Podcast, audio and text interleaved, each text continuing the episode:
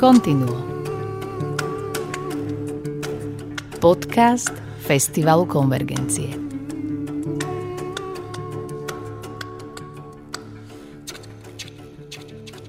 Milí priatelia, vítajte pri ďalšom dieli podcastu Continuo. Radi by sme vám dnes predstavili program, ktorý sme nazvali Mozart Mustonen a keďže sa jedná o dve mená významných skladateľov, jedného historického, jedného súčasného, tak eh, by sme vám spolu s Andreom Šubom, ktorého tu vítam, Ahoj, dobrý deň. chceli predstaviť hudbu, ktorú prinesieme vo februári 2024 na už 9. festival, na ktorom sa venujeme jednému autorovi, ale samozrejme z tohto vyplýva, že sa budeme venovať autorom dvom. Je to aj taká malá výnimka aj z toho dôvodu, že v tomto roku Festival Konvergencie vstupuje do svojho 25. ročníka a tak eh, si dovolujeme malé výnimky, darčeky, ktoré si dávame k tomuto nášmu jubileu, ktoré považujeme za dosť významné, pretože sa jedná o štvrť storočie, a to už je dosť dlhý čas, aby sme si zhodnotili, čo je za nami a zároveň pripomenuli, čo je pred nami.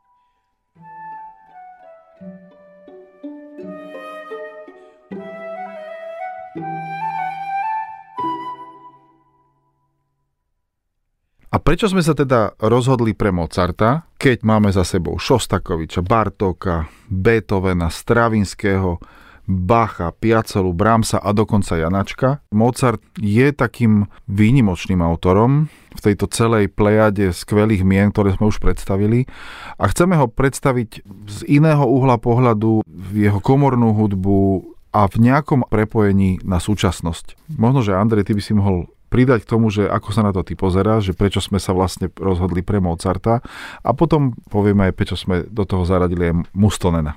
Sme festival komornej hudby a je faktom, že Mozartová komorná hudba v tomto priestore rezonuje menej ako jeho opery, symfonické diela a povedzme koncerty. To je jeden vlastne z dôvodov. Tým druhým dôvodom je, že ten Mozart sa stal globálnou značkou, dá sa povedať, vstúpil do popkultúry. Globálnou a, hviezdou. A máme pocit, že všetko o ňom vieme, že ho poznáme, ale fakt je ten, že, že tá komorná hudba v tom všeobecnom povedomí naozaj tá predstava o nej je menej konkrétna Myslím, že sme aj vybrali diela, ktoré sú známe, ale aj diela, ktoré sú raritnejšie do programu. Dokonca by som povedal, že viac tých diel, ktoré sú menej známe, sme vybrali. A potom je tu vlastne aj fakt, že dnešná Bratislava, Presburg a vďaka prítomnosti aristokracie tu bola tiež nezanedbateľná hudobná kultúra.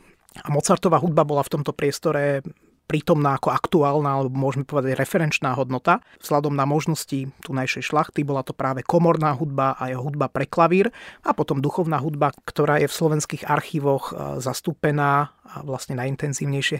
Mozart navštívil Bratislavu jedinýkrát, bolo to v roku 1762. Iba jedinýkrát? Ja som teda žil v tom, že viackrát. Nie, nie, bolo to jedinýkrát. Jeho otec Leopold referuje pomerne detailne o návšteve Bratislavy v liste, ktorý už píše z Viedne a píše ho svojmu priateľovi Lorencovi Hagenauerovi do Salzburgu a píše tam, že mal problémy so zubami, že na Dunaji sa urobili kryhy, kvôli ktorým považoval za príliš riskantné vlastne cestovať loďkou cez rieku a ten pontónový most, ktorý je na mnohých teda vyobrazeniach Dunaja bol rozobratý a tak vlastne museli počkať, kým zamrzne Morava a cez ňu sa vlastne dostali a takou oklukou cestovali naspäť e, do Viedne. Hovorí, že si museli kúpiť koč, ktorý im kvôli veľmi zlým cestám ušetril niekoľko e, zlomených rebier. Nevieme, pre koho tu hral, čo tu hral, ani kde hral, ale vieme, že tu bol a tiež nevieme, prečo sa už nikdy nevrátil, samozrejme. V každom prípade z Bratislavy pochádzal jeden z najslavnejších hudobníkov svojej doby, Johann Nepomuk Hummel, ktorý bol dva roky Mozartovým žiakom, ale v tom zmysle, že u neho naozaj býval.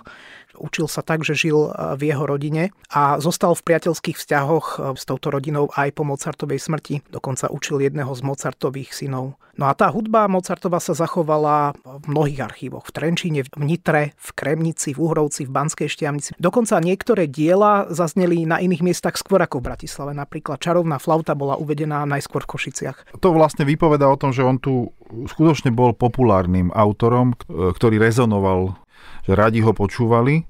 No a tento príbeh má potom ešte takú povintu, že vlastne jeho manželka Konstanca sa v roku 1809 vydala v dome svätého Martina za dánskeho diplomata Georga Nikolausa von Nissen, ktorý bol jedným z prvých Mozartových životopiscov. Takže myslím si, že sme si dosť veľa povedali, prečo vlastne tá spojitosť Mozart s Bratislavou, ale ide v prvom rade teda o Mozartovú hudbu a to, že prečo sme urobili výnimku v tomto roku a pridali sme k Mozartovmu menu aj meno Mustonen, meno fínskeho klaveristu, skladateľa a dirigenta, je, že sám Mozart bol vynikajúci klaverista, bol vynikajúci skladateľ a aj dirigoval niektoré svoje diela. Oli Mustonen stelesňuje toto isté prepojenie. Je vynikajúcim klaveristom, začal ako e, vynikajúci klavírny interpret, je známy globálne, je to svetový interpret, ktorého pozývajú tie najväčšie e, koncertné domy a festivaly.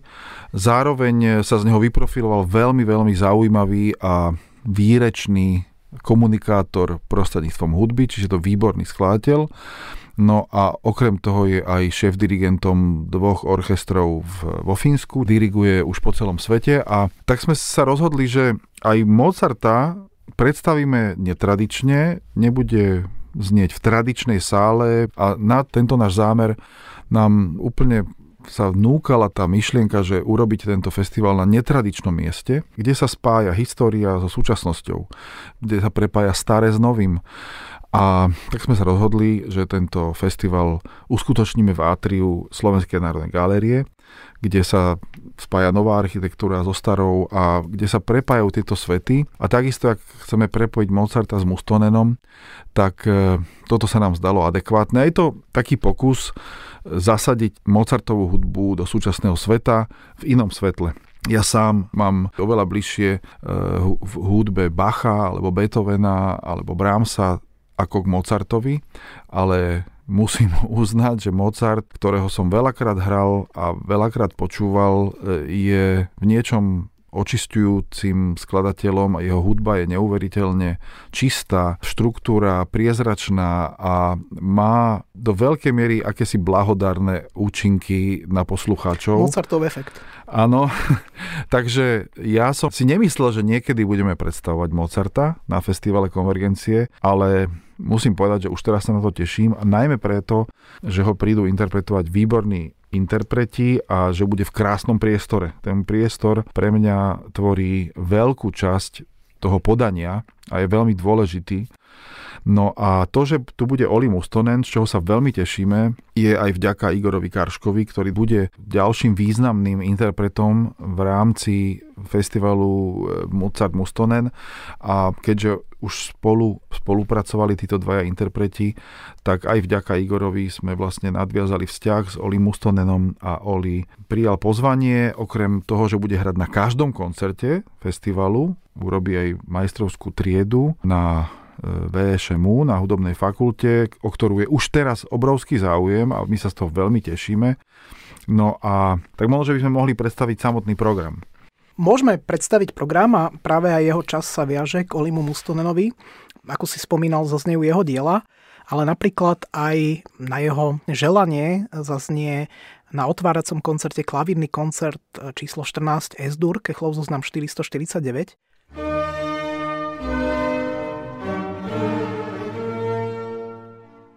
A toto je práve také raritné dielo, že vlastne nepatrí ani medzi tie skoršie Mozartové koncerty, ani medzi tie viedenské, také tie slávne s tým bohatým zvukom dýchových nástrojov. Je to koncert, o ktorom sám Mozart hovorí, že sa dá uviesť aj a quattro, to znamená vlastne len so sláčikovým kvartetom, alebo môže byť violončelo doplnené kontrabasom, čo urobíme my. Takže je to dielo, možno na pódiach trochu zanedbávané, ale Mozartovi životopisci sa o ňom vyjadrujú s veľkým rešpektom. Alfred Einstein hovorí, že vlastne sa nepodobá na žiadny z koncertov ani pred ním, ani po ňom svojou originalitou, emocionálnou hĺbkou, kombináciou symfonického charakteru a vplyvov opery, využitím kontrapunktu. A Charles Rosen vo svojej knihe píše, že ide o revolučnú skladbu. Vlastne v nej vidíme sa trošku aj zrkadlí Mozartov život. On prišiel do Viedne v roku 1781 a tým pádom sa rozlúčil nielen so Salzburgom, ale aj s vplyvom svojho otca, ktorý bol v jeho živote dovtedy veľmi dominantný. A on Vieden naozaj uchvátil. Mal žiakov, ktorí mu umožnili pohodlne existovať, vystupoval na množstve koncertov, proste naozaj bol obdivovaný. A za tých 10 rokov, čo žil vo Viedni, tak vlastne skomponoval svoje najväčšie diela. Opery Don Giovanni, Figarova svadba, Kosifan tutte, Titová milosť, na začiatku samozrejme Uno zo Serailu, ale skomponoval vlastne aj 17 z 32 klavírnych koncertov. To znamená, že to bolo prostredie, ktorého ako keby veľmi, veľmi inšpirovalo. No a toto dielo je vlastne jedným z týchto koncertov. To znamená, že my budeme vidieť Mozarta skladateľa, ale aj Mozarta klavírneho virtuóza, ktorý sa chcel vlastne zapáčiť takému, dá sa povedať, že rozmaznanému viedenskému publiku, ktoré bolo zvyknuté na najlepších hudobníkov svojej doby.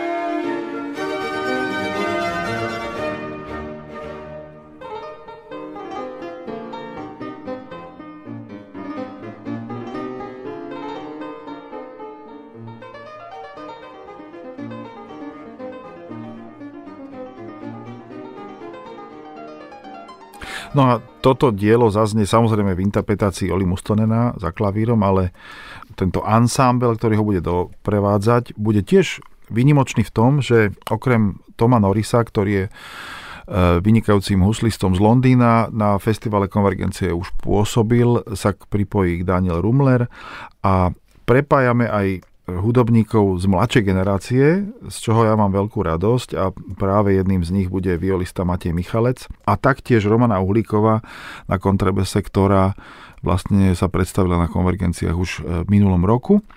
No a klavírnemu koncertu bude predchádzať e, tokata od Oliho Mustonena, ktorá bude v podobnom zložení. Dá sa povedať, že sa vymenia e, huslisti Igor Karško bude, keďže toto dielo už hral a sám ho navrhol, povedal, že toto by sme nemali minúť, toto by sme mali priniesť, pretože to patrí k jednému z tých dôležitých diel, ktoré e, Oli Mustonen e, napísal už pred mnohými rokmi v podstate.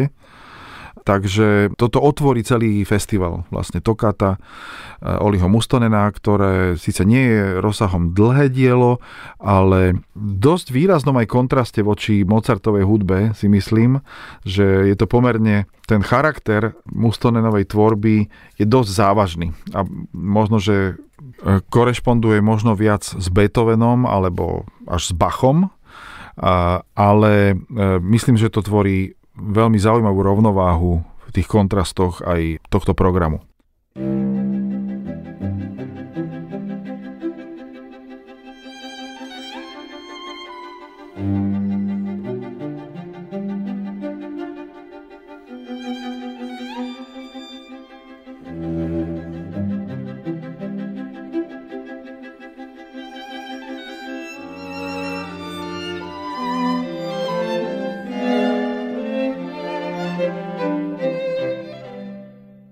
No a záverečným dielom tohto koncertu, e, otváracieho, bude Sláčikové kvinteto C-dur. Mozartové Sláčikové kvinteta sú istým spôsobom revolučné diela, pretože toto obsadenie dovtedy nebolo veľmi frekventované. Sice keď e, Mozart bol v Salzburgu, tak brat Jozefa Haydna, Michael Haydn, ktorý tam bol kapelníkom, napísal Nocturna v 70. rokoch pre takéto obsadenie, ale skôr boli známe Bokeriniho kvinteta, ktoré ty veľmi dobre poznáš s dvomi violončelami. Áno, aj sme ich hrali, teda jedno z nich sme hrali na konvergencii. No a tieto slačikové kvinteta Mozarta, ktoré znalci vo všeobecnosti považujú za jeho najlepšie komorné diela a cenia ich vyššie ako slačikové kvartetá, vznikli s takou Mozartovou pomerne naivnou predstavou, že sa nájde trh vo Viedni, ktorý by tieto diela dostal do prostredia tých amatérských hudobníkov a on by z nich finančne profitoval. Ale ukázalo bol sa... celkom slušný obchodník. Bol, však samozrejme. Musel sa obracať v tom prostredí, kde bolo množstvo vynikajúcich hudobníkov aj keď on bol výnimočný, ale toto prostredie bolo veľmi kompetitívne. No a pre tých amatérov sa ukázalo, že sú tieto diela príliš náročné, takže vieme o tom, že Mozart si ich zahral s priateľmi, on uprednostňoval violu, rád hral teda na viole ale to je zhruba ich e, príbeh.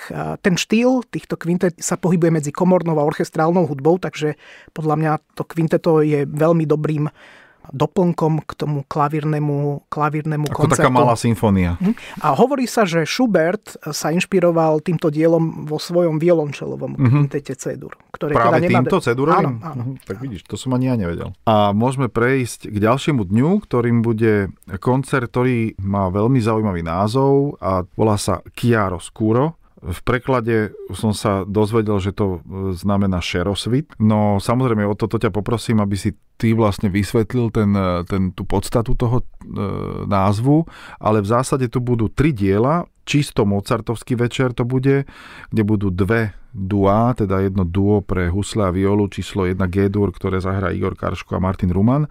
A potom bude nasledovať sonáta S-dur, ktorú teda vybral Igor s Olim Ustonenom S-dur pre husla klavír, no a v druhej polovičke zaznie klavírne kvarteto G-moll spolu s Olim, Igorom Karškom, Martinom Rumanom a so mnou. Tak povedz nám, prečo chiaroscuro, prečo šerosvit? Chiaroscuro je termín, ktorý teda poznáme z výtvarného umenia, ale objavuje sa často aj v súvislosti s hudbou. A v tomto prípade e, súvisí s tým, že ten koncert začína v takej jasnej lirickej a radostnej tónine G-dur. V tom 18. storočí tie tóniny boli e, spájané s určitými afektívnymi obsahmi, emóciami alebo charakteristikami. A tá G-dur bola vnímaná vlastne takto. A končí sa zase klavírnym kvartetom G-moll, Alfred Einstein, ktorého som už viackrát zmienil, Mozartov životopisec, hovorí, že Gemol je vlastne osudová tónina v Mozartovom diele. Poznáme dve Gemolové symfónie, takisto jedno zo Sláčikových e, kvintet, že je to vlastne tónina drámy, takých vypetých emócií. Takže vlastne sa pohybujeme medzi svetlom a tieňom vlastne v tomto programe. To duo G-dur pre husle a violu je skladba, ktorá vznikla počas poslednej Mozartovej návšteve v Salzburgu. Išiel tam predstaviť svoju manželku Konstancu a Leopoldovi a svojej sestre a vlastne už e, s tou sestrou sa už nikdy nevideli a on sa už do Salzburgu nikdy nevrátil. Ten príbeh okolo dua pre husle a violu Gédur má a taký dáva tomu Mozartovmu životu taký ľudský rozmer, lebo toto dielo vzniklo ako pomoc pre už spomínaného Michaela Haydna, ktorý dostal objednávku od arcibiskupa Koloreda vytvoriť takéto skladby a evidentne to nestíhal a preto Mozart skomponoval dve takéto diela. Jedno je v tónine G-dur, druhé je v tónine B-dur a tomuto majstrovi ich vlastne ako keby venoval a ten ich odovzdal ako svoju prácu a tým pádom stihol tú objednávku dokončiť.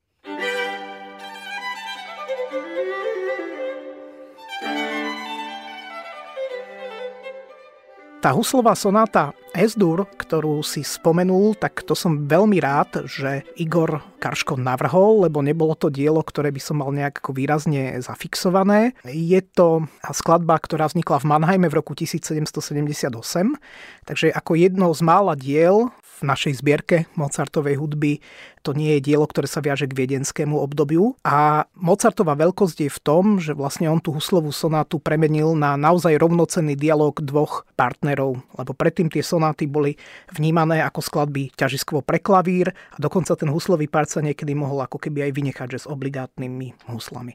Takže ja sa veľmi teším a to mám na konvergenciách rád, že prichádzajú interpreti, ktorí disponujú aj zaujímavými dramaturgickými nápadmi. A že ja by som možno siahol po niektorej z tých neskorších sonát a práve toto som si povedal, že to bohatstvo tej Mozartovej hudby je také veľké, že je tam ako keby stále čo objavovať. Áno, no a klavírne kvarteto G-moll?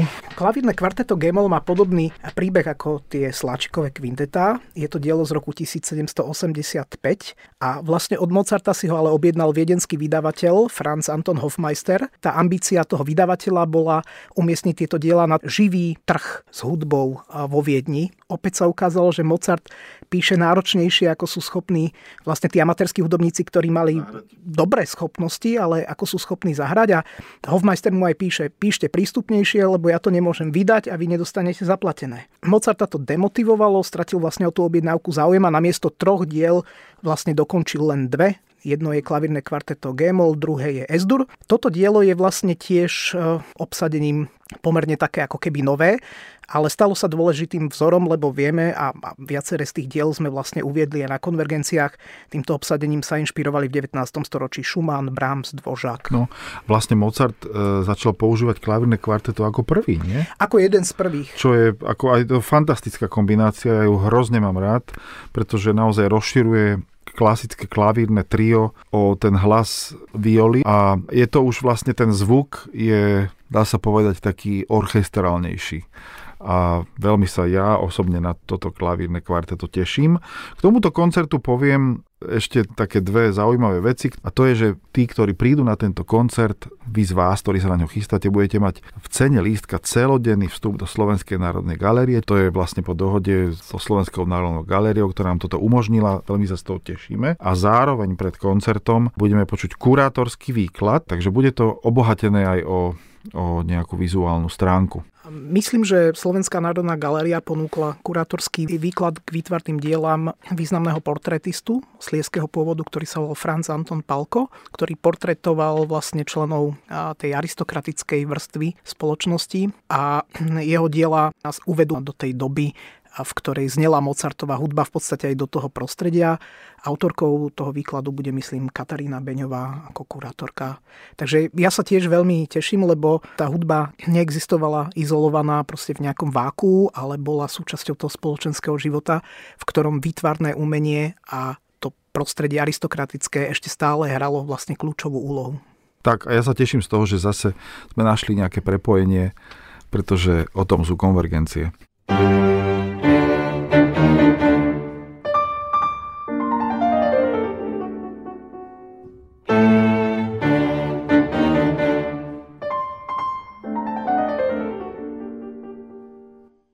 a ďalším dňom sa posúvame do soboty 24 februára, kedy si spravíme naozaj veľmi dlhý večer v Slovenskej národnej galérii.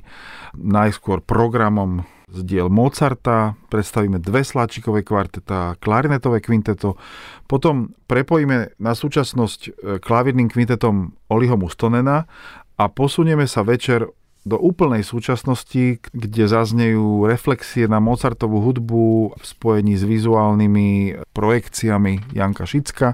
Tie Mozartové reflexie budú v podaní Strúna a Pionyho, ktorí už tiež na e, konvergenciách predtým účinkovali.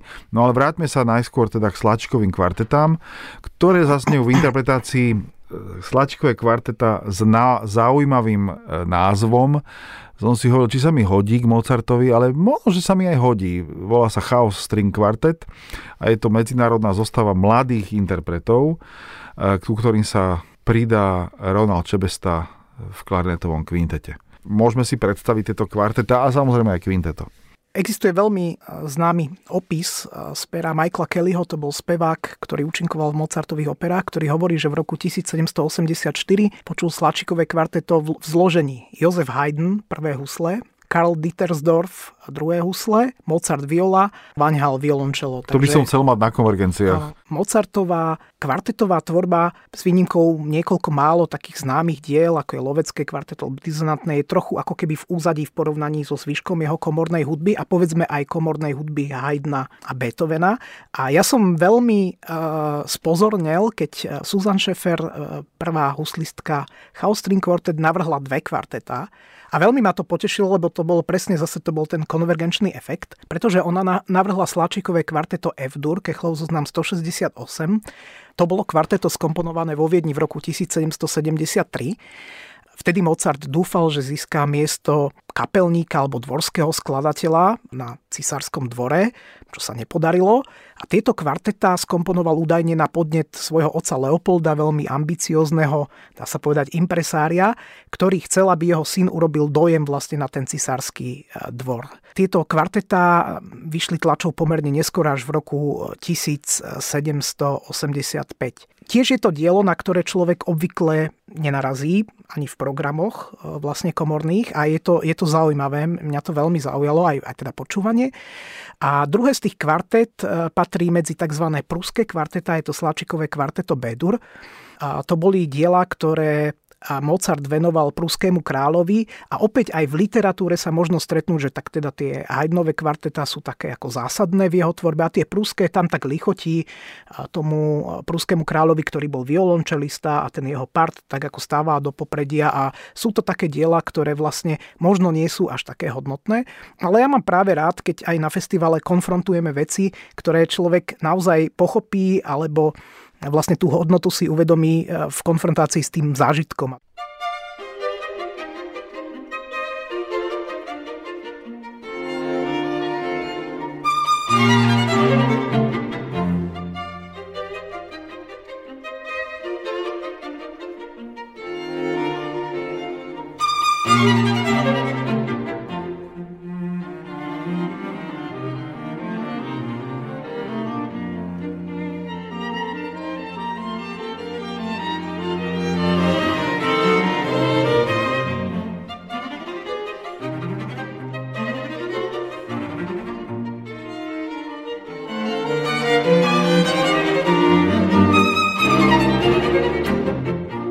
Chaos String Quartet je zaujímavý súbor, ktorý momentálne vlastne vstupuje do takej dynamickej fázy svojej kariéry, stali sa mladými umelcami BBC a vlastne hrajú po celej Európe, takže ja sa veľmi teším, je to moderné sláčikové kvarteto, že ako toto dedičstvo tých sláčikových kvartet eh, Mozartových odprezentujú v Bratislave. No a potom eh, je to slávne dielo, jedno z najslávnejších, to je tá kombinácia toho známeho a menej známeho. Klarinetové kvinteto Adur, v ktorom sa predstaví Ronald Čebesta, je jedným z najslávnejších diel, je to dielo z posledných rokov Mozartovho života a ukazuje, že v akom okruhu alebo v akom kontexte tá Mozartová komorná hudba žila, je napísané pre virtuóza aj skladateľa Antona Štádlera, ktorý bol Mozartovým spolubratom v Slobodomurárskej loži a pôsobil vlastne v dychovej harmónii pri cisárskom dvore aj teda v orchestri. A Mozart obdivoval Štadlera a takíto hudobníci ho inšpirovali, napísal mu. Nikdy som nepočul nič podobné, čo dokážeš ty na tvojom nástroji. Nemyslel som si, že klarinet dokáže tak napodobniť ľudský hlas a do takej miery. Tvoj nástroj má taký jemný a krásny tón, že mu nikto nedokáže odolať. Hm. Takže myslím, že to je dostatočná pozvánka. No jasné a myslím si, že splňame jeden nesplnený sen ktorý mal nielen Rony Šebesta, ale aj dlhé roky ja, lebo sme sa rozprávali o tom, že raz by sme chceli, e, aby klarnetové kvinteto zaznelo aj s Ronym Šebestom na festivale Konvergencie a tentokrát to chceme naplniť. A tiež sa teším, že Chaos String Quartet sa podarilo pozvať, pretože okrem toho, že hrajú klasicko-romantický repertoár, sa veľmi výrazne venujú súčasnej hudbe a verím, že sú není na konvergenciách posledný krát a že ich budeme mať aj v inej polohe, ich zažijeme, ale mne sa páči, že taktiež v svojom repertoári prepájajú tieto dva svety.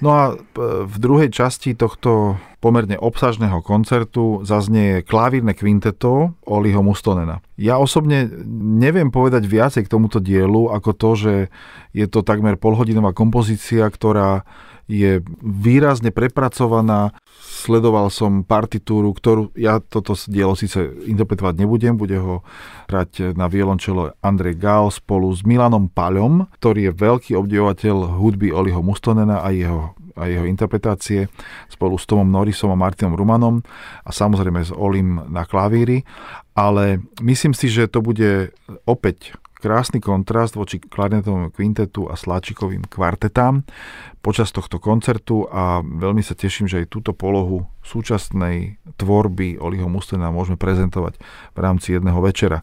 A to nás vlastne preklenie do nočného koncertu, ktorý sme nazvali ako Mozart Reflections, ktorý bude naozaj autorsko, by som povedal, improvizačným večerom z dielne Strúna, Pionyho a Janka Šicka. A neviem, či vieme viac k tomu povedať ako to, že si myslím, že tí ľudia, ktorí majú radi týchto autorov a interpretov, si prídu na svoje, pretože vlastne Mozart im dá akýsi podklad a my sme im dali úplne voľnú ruku, aby e, sa pohybovali v priestore jeho hudby aj e, v priestore Atria Slovenskej národnej galerie slobodne a tešíme sa na tento zaujímavý, zaujímavý večer.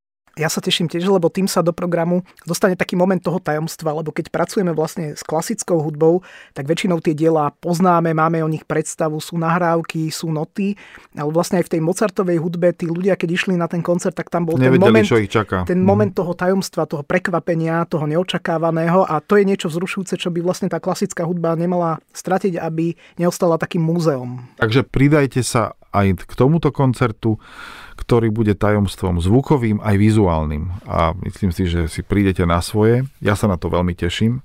No a záverečný deň e, začneme už do obeda koncertom alebo detským koncertom, kde zaznie opera, komorná opera, dielo, vokálne. Zingspiel, teda bude sa tam spievať a rozprávať a je to ano. taká adaptácia skladby 12-ročného Mozarta ktorá sa volá Bastien a Bastienka. Je to taký príbeh lásky, je tam čarodejník. Toto príde odinterpretovať e, ensemble Il Cuore Baroko s dirigentom Danielom Simandlom a e, v hlavných rolách e, budú Andrej Vancel, Dominika Mičiková, Jaroslav Pehla, Filip Kojš a tešíme sa na to, že aj vlastne cez detského poslucháča môžeme priblížiť hudbu Mozarta ďalším generáciám, ktoré verím, že si na to spomenú, keď budú zase dospelí a snažíme sa budovať nové publikum pre tento druh hudby.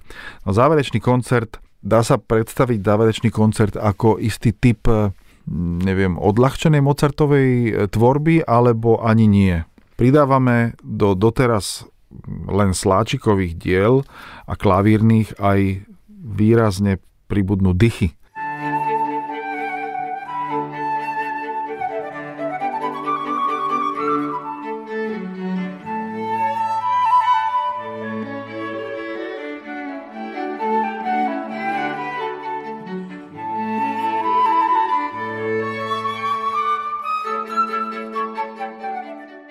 teším sa, že to je takto v tom programe, lebo keď sa povie komorná hudba, tak všetci si predstavíme zvuk sláčikových nástrojov, ťažiskovo, možno Klavír. s klavírom.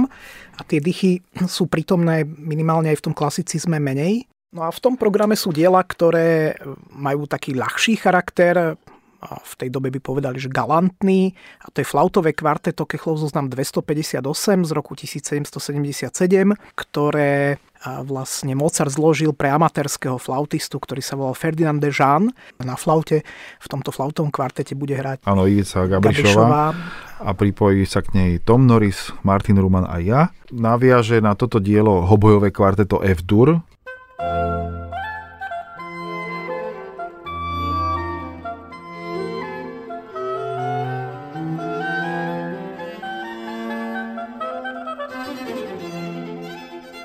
Hobojové kvarteto F-dur vzniklo v čase, keď Mozart pracoval na opere Idomeneo eh, pre Mníchov.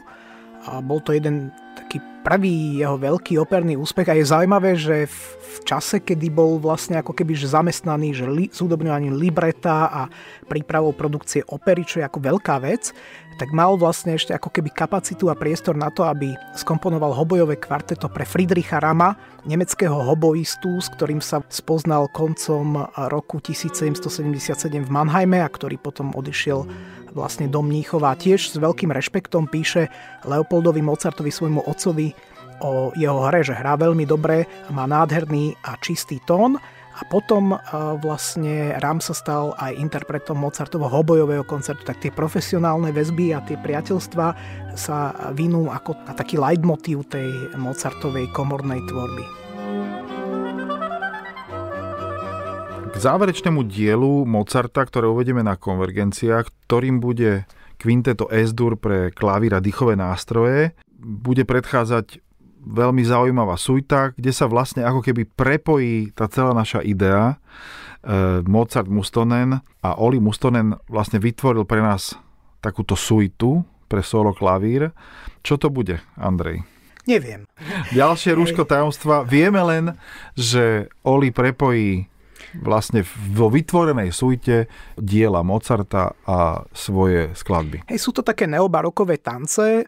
Mozart už nekomponoval klasické suity ako v baroku, ale tu vlastne tie tance vytvárajú takú starú suitu. Je to taká hračka a vlastne Oli Mustonen do toho vloží svoje diela a na ten výsledok sme zvedaví. Áno, no a v Mozartovom kvintete Esdur sa predstavia maďarská hoboistka Nora Salvi, ktorá bude hrať aj hobojové kvarteto.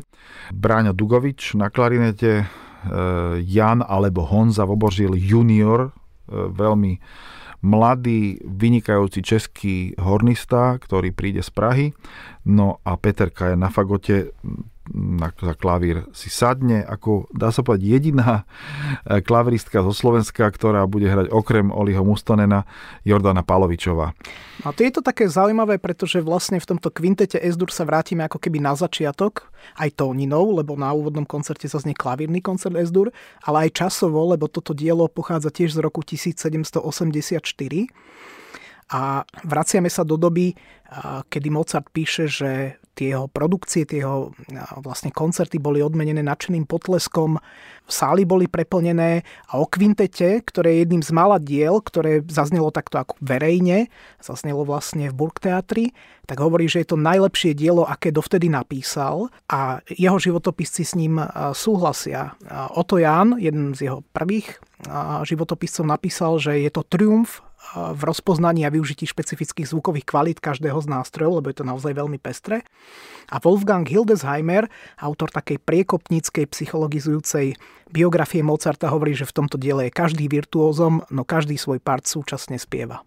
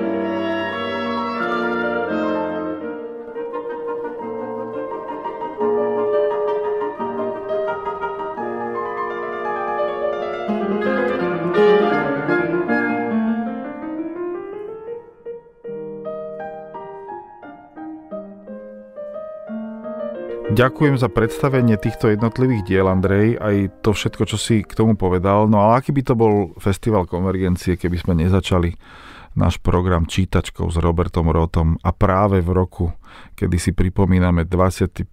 ročník festivalu. Takže Robert Rot 13. februára v knižnici Kornela a Nade Foldváriovcov Slovenskej národnej galérii bude čítať Mozartové listy, alebo výber z Mozartových výber listov. z nich a e, doplní ho Dora Petery na klavichorde. Ty si vybral, vyberáš texty, ale dá sa povedať, že si vybral aj interpretku.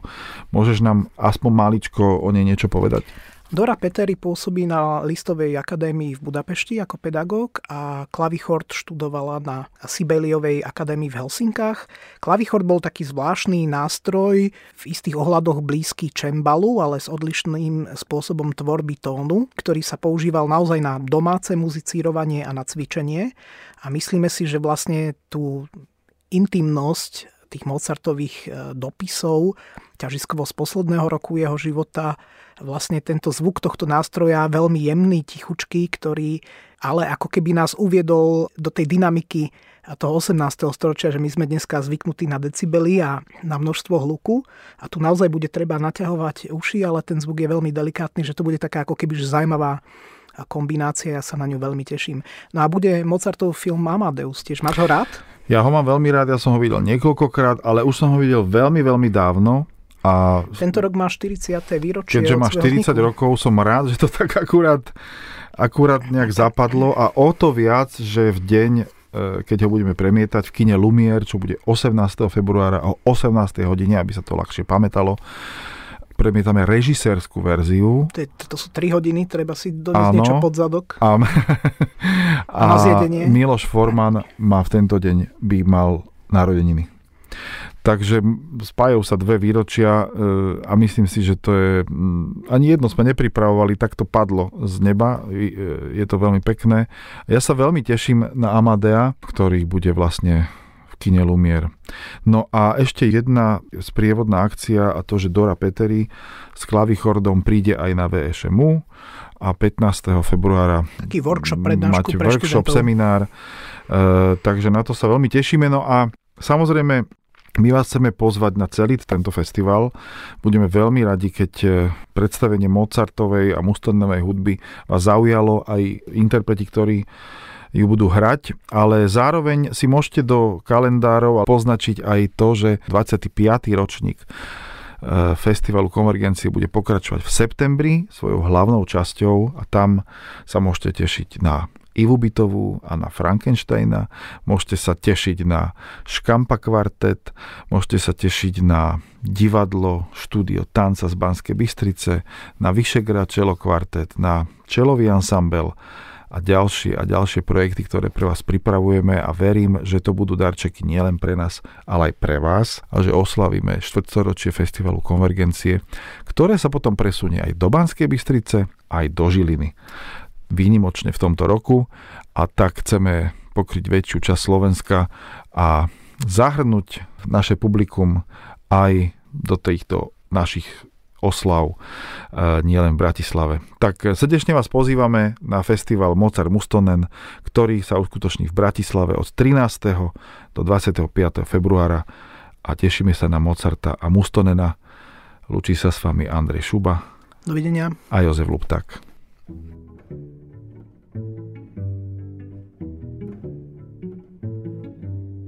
Continuo, podcast Festivalu Konvergencie. Z verejných zdrojov podporil Fond na podporu umenia.